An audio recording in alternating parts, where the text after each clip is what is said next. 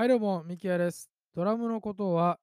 ニューヨークで活動するドラマーのミキヤが音楽活動を通じて経験したエピソードをゆるく話していくポッドキャストです。ドラマーはもちろん音楽好きのそこのあなた、これを聞いたら明日から音楽がもっと面白くなるかも。はい、ということでね、えー今回もやっていきたいと思うんですけども、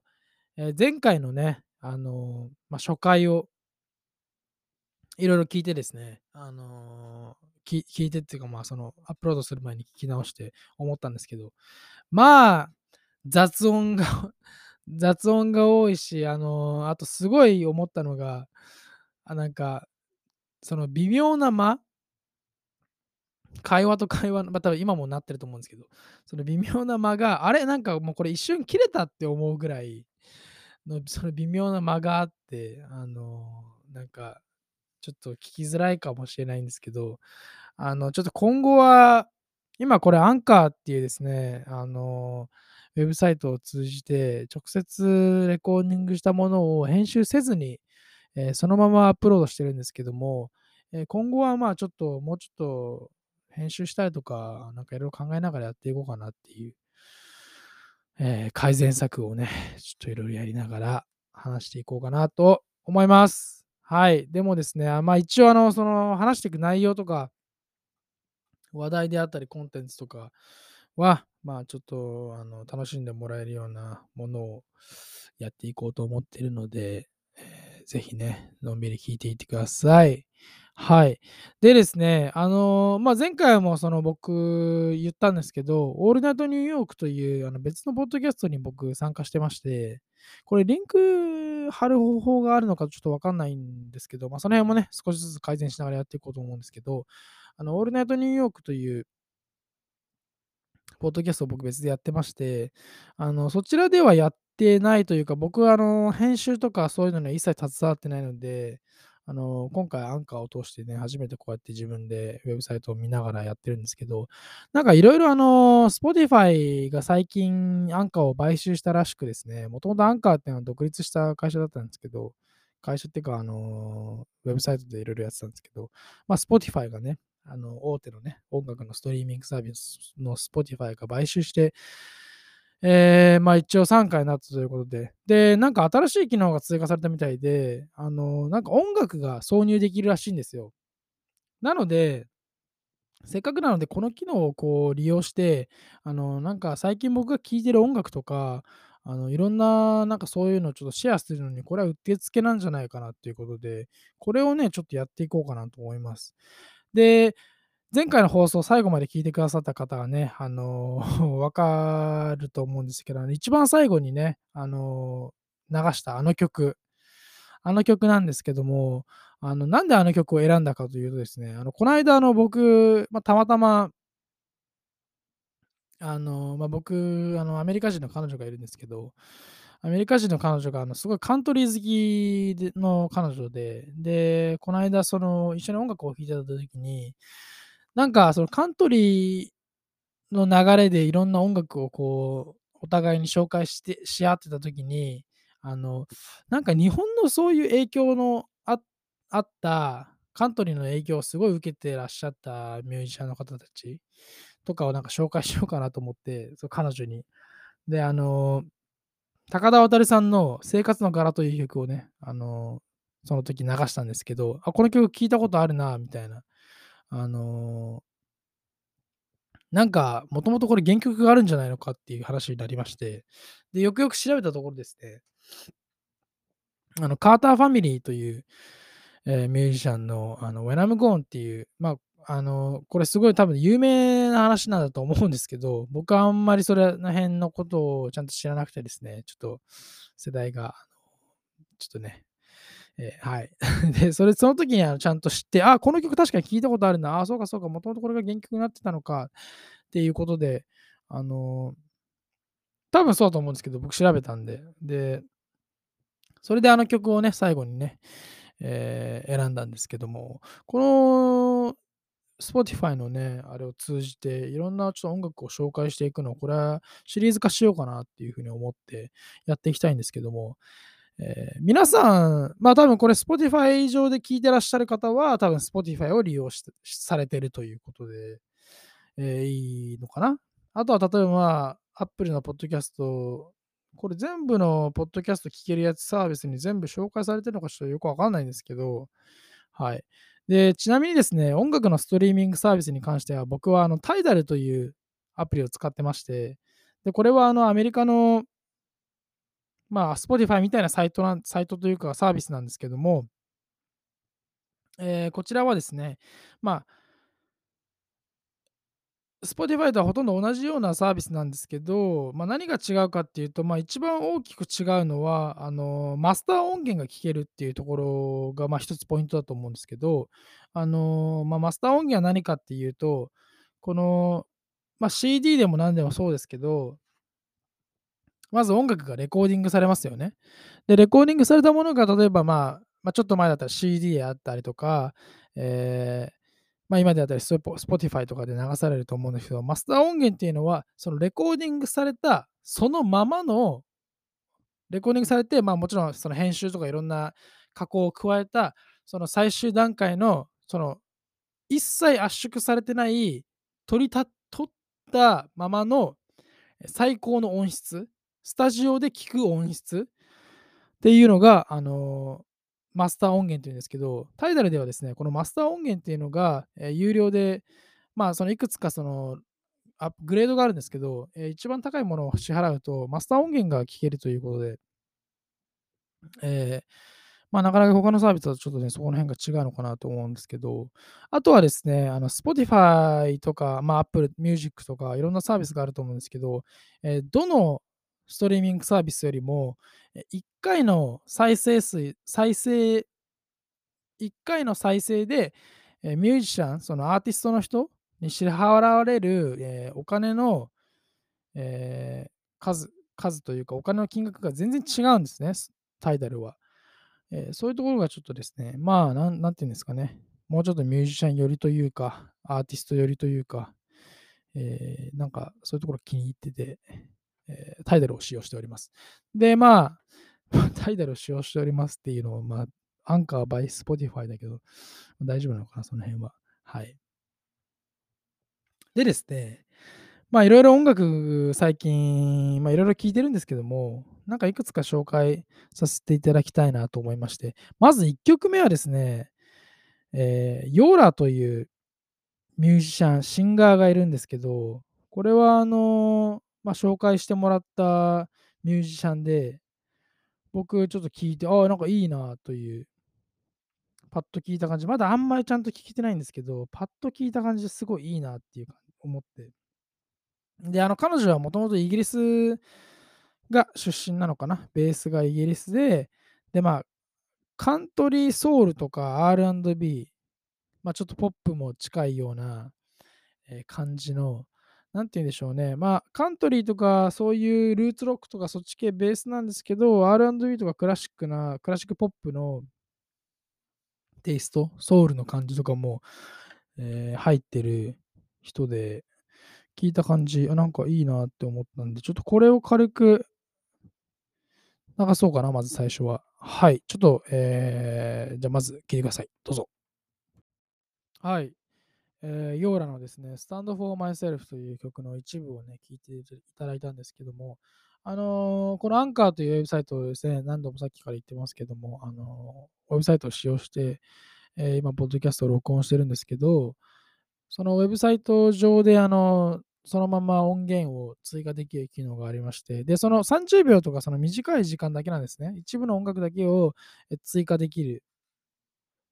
機能になってまして、で、だから、あの、多分急に、ね、リスナーの方聞かれた時に流れたのが、急に一部のとこだけ聞けて、あの、それ以外以上は聞けなかったのかもしれないですけど、と思うんですけど、はい、ちょっと一部を聞いてみたいで、いあの、いかがだったでしょうか？結構なんていうんですかね、まあ、アルバム全体を聴いてもらわないと、もしかしたら、その、結構ソウル寄りに強いえー曲であったりとか、その R&B にもうちょっと強いものとか、あとはちょっとそのクラシックポップ、まあちょっとなんていうんですかね、80年代とか90年代とか、ちょっと古めの、あのディスコまではいかないけど、なんかそういうのに近いようなサウンドのものもあったりとか、でもそのカントリーの、えーなんていうんですかね、サウンドであったりとか、あの、使ってる使われてるものとかも、なんか、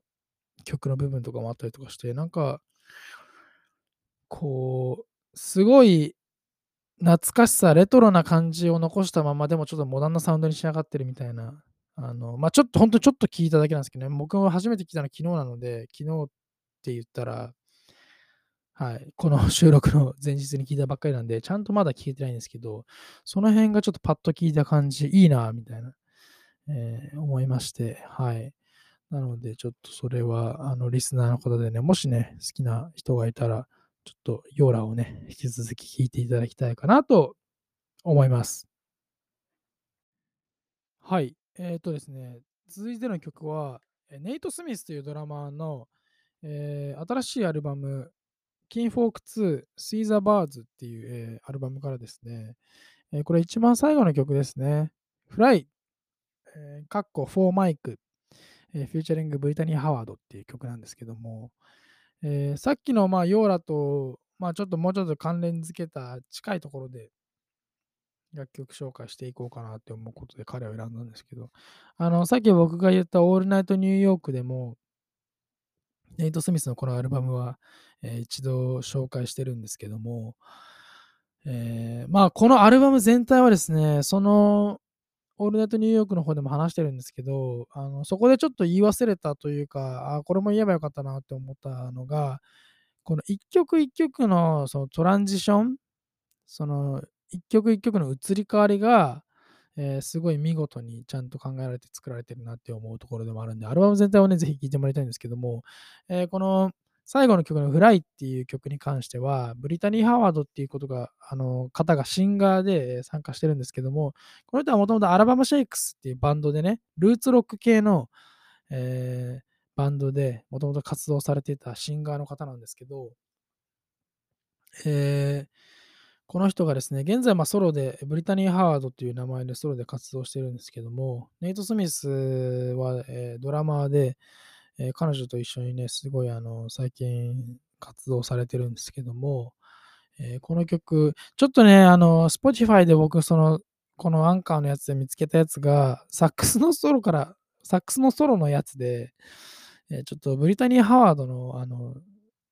歌声が入ってないんですけど、まあ、もしね、あの、気に入っていただけたら、ぜひ、あの、そのフルのね、音源をね、多分、あの、YouTube にも、あの、フライの彼の音源が、あの、ミュージックビデオで上がってると思うので、その辺も聞いてもらいながら、えー、楽しんでもらえたらいいかなと思います。はい。えー、そうですね。ちょっとじゃあまず聞いていただきましょう。えー、ネイト・スミスのキンフォーク2シーザーバードというアルバムからですね、えー、フライ、えー、フォーマイク、フューチャリング・ブリタニー・ハードです。どうぞ。はい。ということでね、ちょっと30秒だけ、えー、聞いていただいたんですけども、どうでしたでしょうか？僕個人的にこの曲で一番最初に聴いて思ったのは、まあ、ネイト・スミスのグルーブのパターンですよね。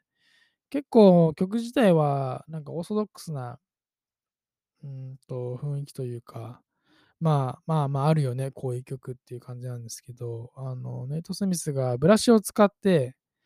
えー、アプローチしていたグルーブがですね、結構、あまあまあ、なるほどなというか、いい感じだなと、え、個人的に、えー、思いました。はい、えー。いかがでしたでしょうか。